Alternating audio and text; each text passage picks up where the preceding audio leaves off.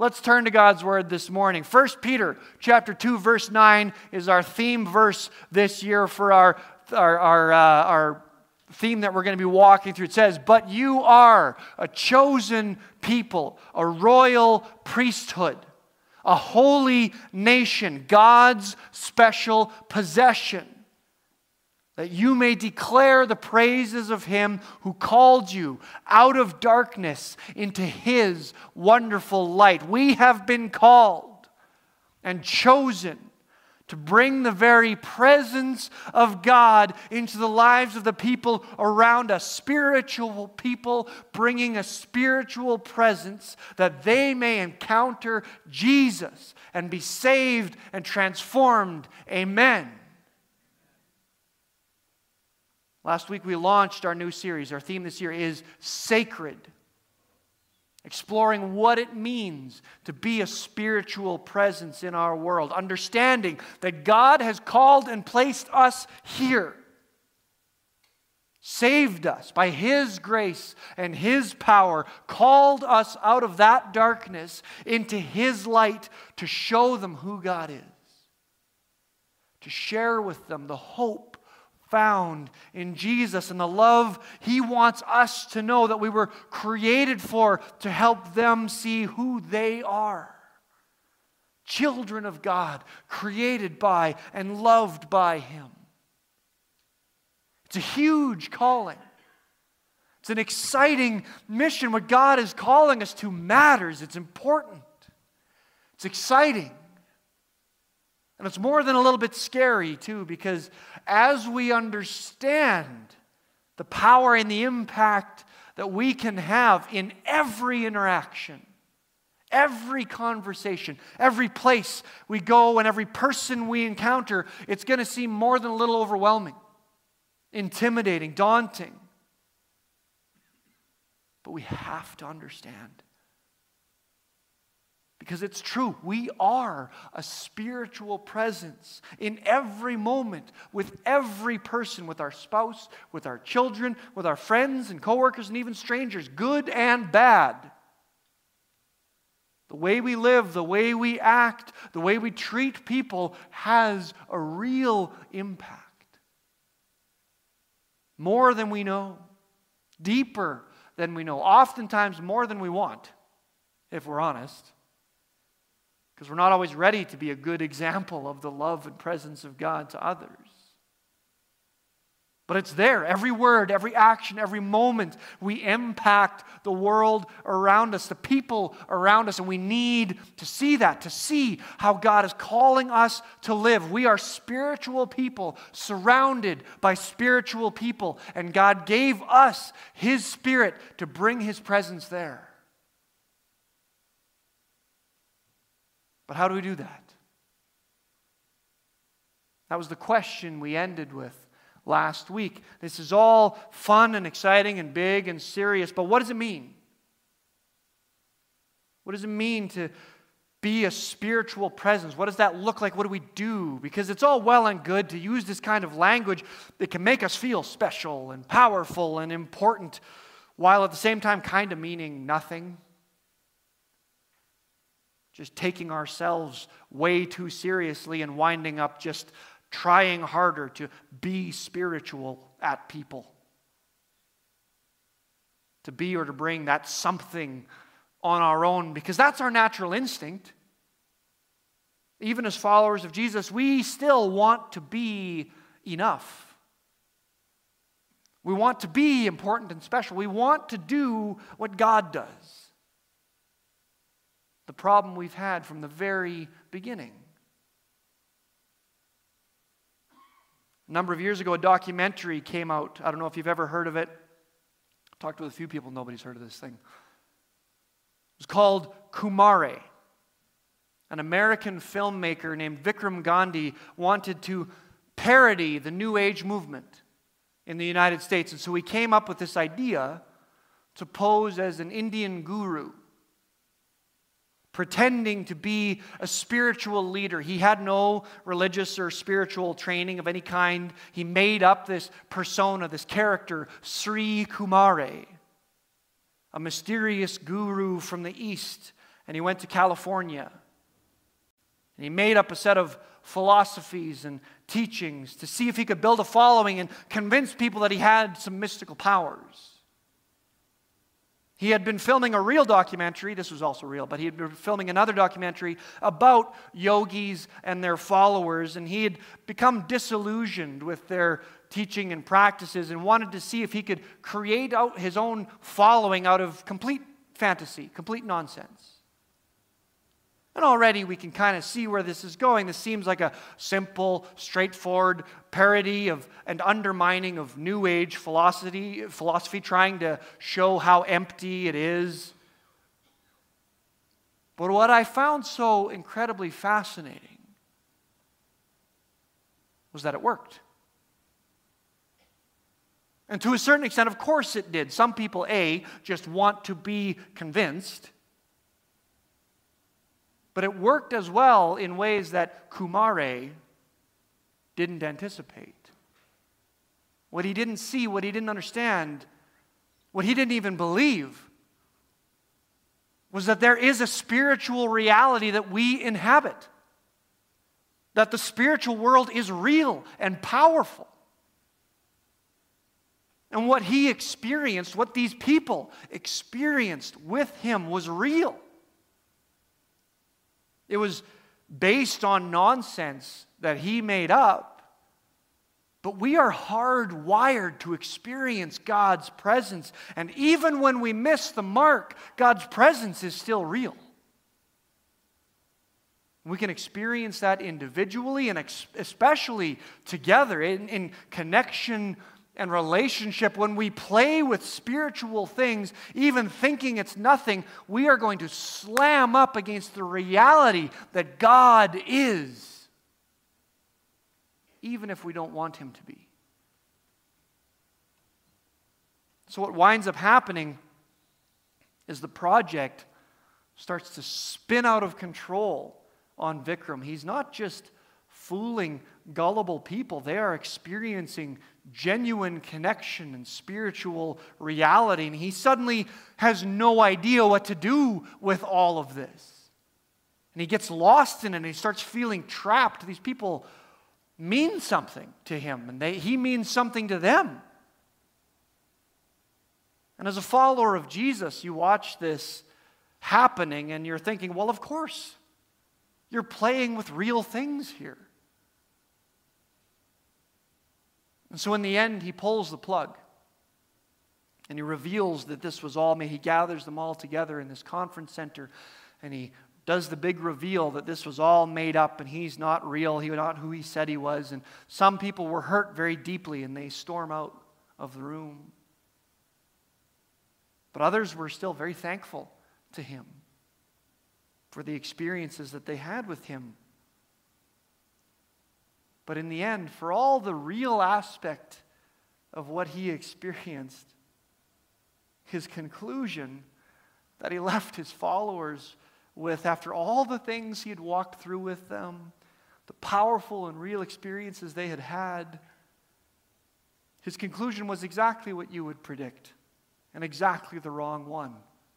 Ultimately, he says, the truth was inside you all along. You didn't need me, just follow your own heart and find truth there. And that's always the conclusion. It's exactly the trap, though, that can be found in this journey that we're on as well. To try to just be more spiritual in ourselves, to try to be better and, and do more. And that's the exact opposite of everything we need to do because the truth is not found in us. Our hearts are not the answer, our heart is the problem. As scripture tells us over and over again, Jeremiah 17, the heart is deceitful above all things and desperately wicked. Who can understand it? Isaiah 64 All of us have become like one who is unclean, and all our righteous acts are like filthy rags. We all shrivel up like a leaf, and like the wind, our sins sweep us away. Romans 7 For I know that good itself does not dwell in me, that is, in my sinful nature. For I have the desire to do what is good, but I cannot carry it out. We are fallen. And the answer is not in us, it is in God. And if God is calling us to be a spiritual presence in the lives of people around us, then it is only in Him that we will find the strength to do that. The fruit of the kingdom that He will bring out in us by the power of His Spirit. And so that's how we're going to understand this. That's where we will find the strength to bring the presence of God, the hope of the gospel, into the lives of the people around us as living as people of the Spirit, led by the Spirit, empowered by the Spirit, transformed by the Spirit, and then bearing the fruit of the Spirit. Turn with me this morning to Galatians chapter 5. We're going to read this passage together, explore the power of the fruit of the Spirit together and set us on this course of understanding what God is calling us into. Galatians chapter 5, starting in verse 13. You, my brothers and sisters, were called to be free. But do not use your freedom to indulge the flesh. Rather, serve one another humbly in love. For the entire law is fulfilled in keeping this one command love your neighbor as yourself. If you bite and devour each other, watch out, or you will be destroyed by each other. So I say, walk by the Spirit, and you will not gratify the desires of the flesh. For the flesh desires what is contrary to the Spirit, and the Spirit what is contrary to the flesh. They are in conflict with each other, so that you do not do whatever you want. But if you are led by the Spirit, you are not under the law. The acts of the flesh are obvious sexual immorality, impurity, and debauchery, idolatry and witchcraft, hatred, discord, jealousy, fits of rage, selfish ambition, dissensions, factions, and envy, drunkenness, orgies, and the like. I warn you, as I did before, that those who live like this will not inherit the kingdom of God. But the fruit of the Spirit is love, joy, peace, patience, kindness, goodness, faithfulness, gentleness, and self control. Against such things there is no law. Those who belong to Christ Jesus have crucified the flesh with its passions and desires. Since we live by the Spirit, let us keep in step with the Spirit. Since we live by the Spirit, let us keep in step with the Spirit. I love that verse. It's so encouraging and challenging at the same time. It's already done, so just do it. You've been given the Spirit of God, so keep up.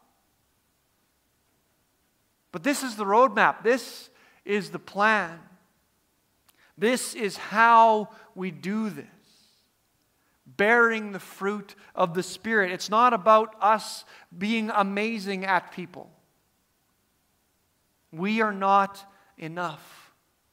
We are not good enough. They need more than we are, than we can be, but God is enough.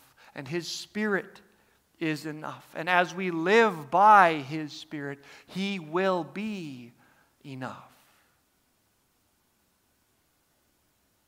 So we need to understand and embrace these things, to live the fruit of the Spirit, being transformed by it and sharing it with the people in our lives. And the first fruit that He lists here is love the love of God given to us to be shared with others. Love is everything. It's the very nature of God, and it's the foundation of all these other fruit, all these other things.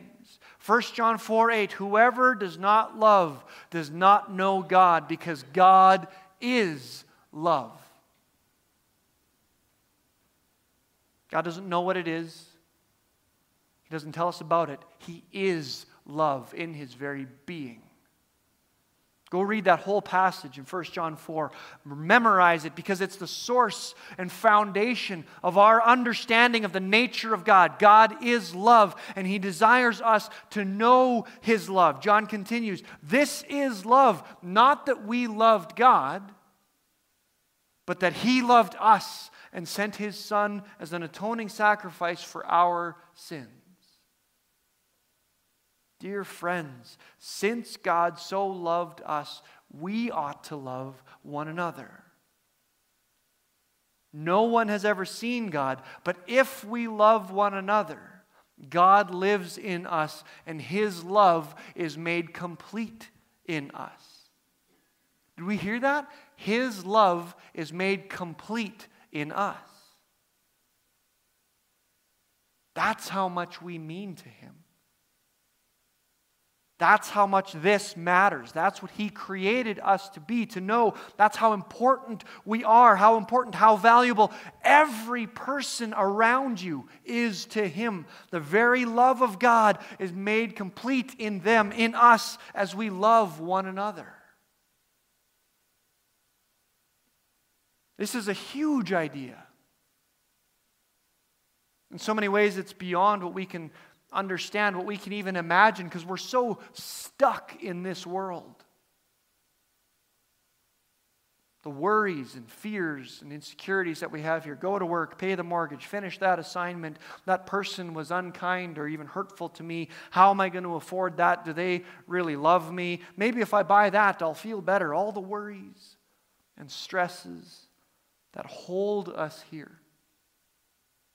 distract us that turn us in toward ourselves, that make us selfish and fearful. When God has promised us that He will take care of us. That if we trust Him and submit to Him, He will pour out so much blessing that we won't even know what to do with it. He is so generous. And he asks us to share what he has given to us, his presence.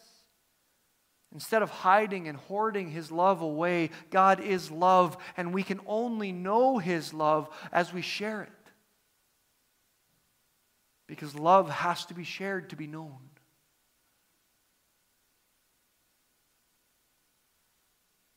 What does that mean? 1 Corinthians 13 is one of the most famous passages in Scripture. It's been read at every wedding ever.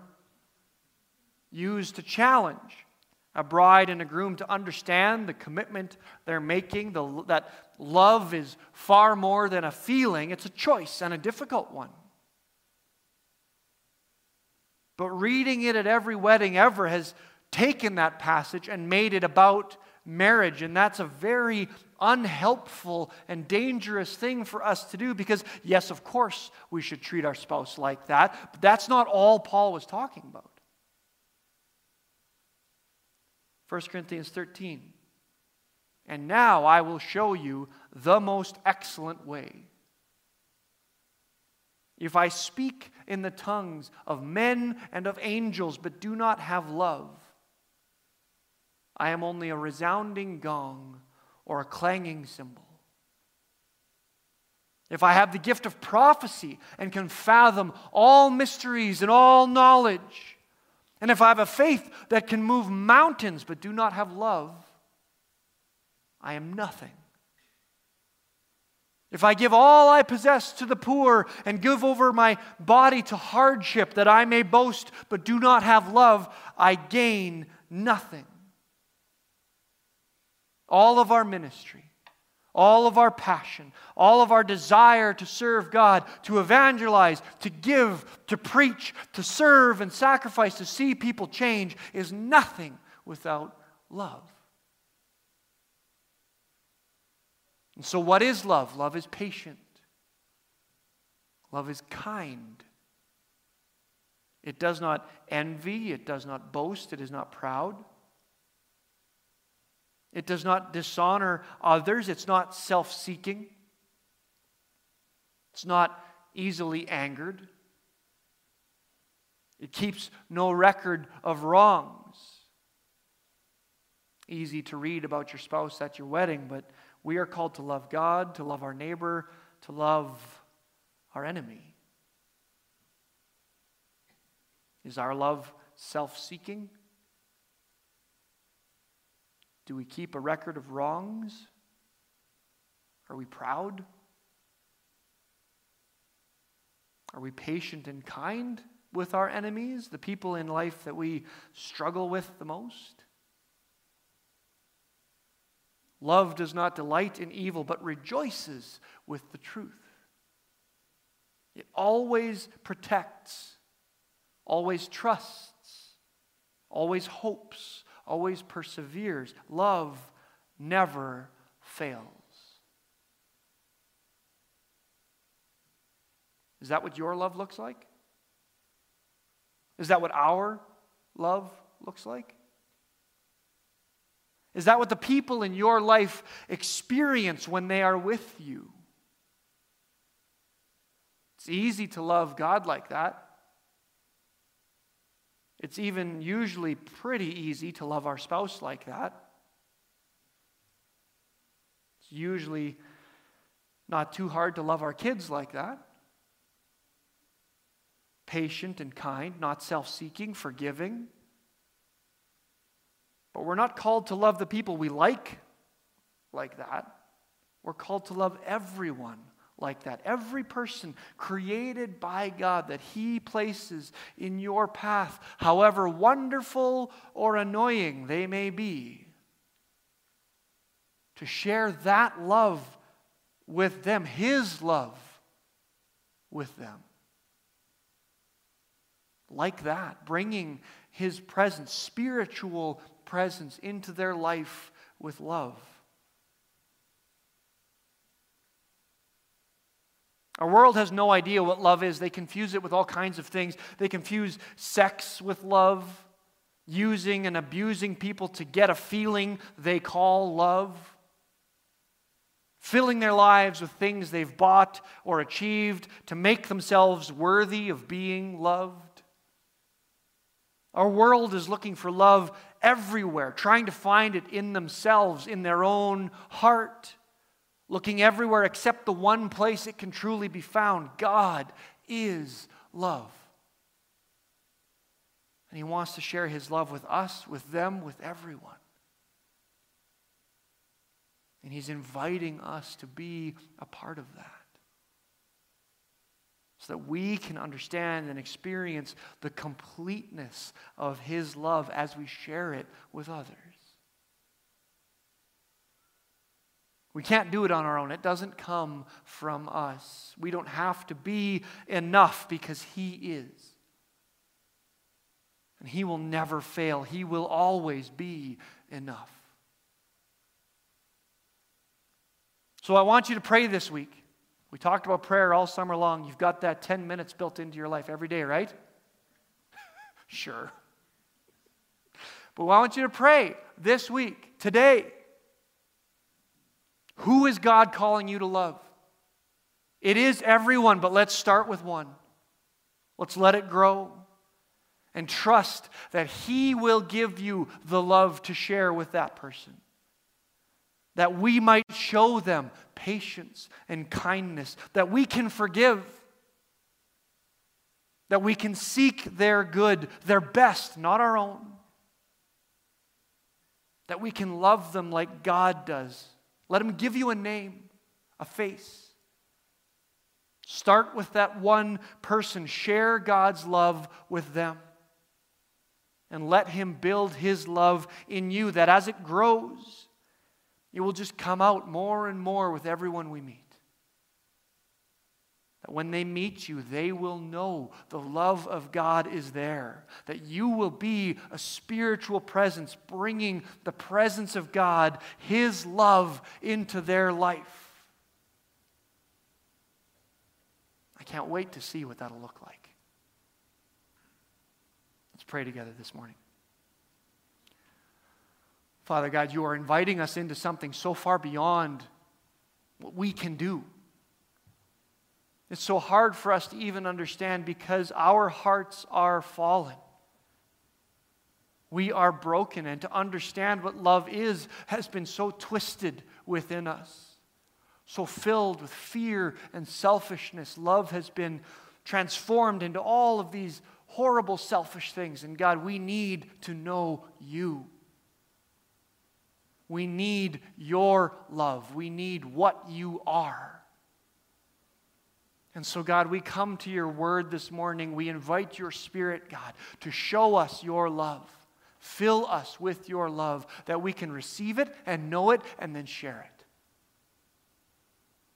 This morning, God, I pray over us, God, that you will give us that name, that face, that person in our lives that needs to know your love, that needs to experience your love. God, we pray for the boldness and the confidence to bring your presence into their lives. Maybe it's praying over them. Maybe it's speaking the gospel over them. Maybe it's just being kind when we haven't been. Father God, we pray your forgiveness for the times that we have failed to share your love when we have chosen selfishness and fear. Life isn't fair and people are unfair to us, but God, you are enough and you give us enough that we can forgive and bring your hope and light into their lives. And God, we pray for the strength to do that. We thank you that we can walk together and be encouraged together, that we can support each other as we struggle through this together. We thank you for your spirit. We invite you to speak and move in Jesus' name. Amen.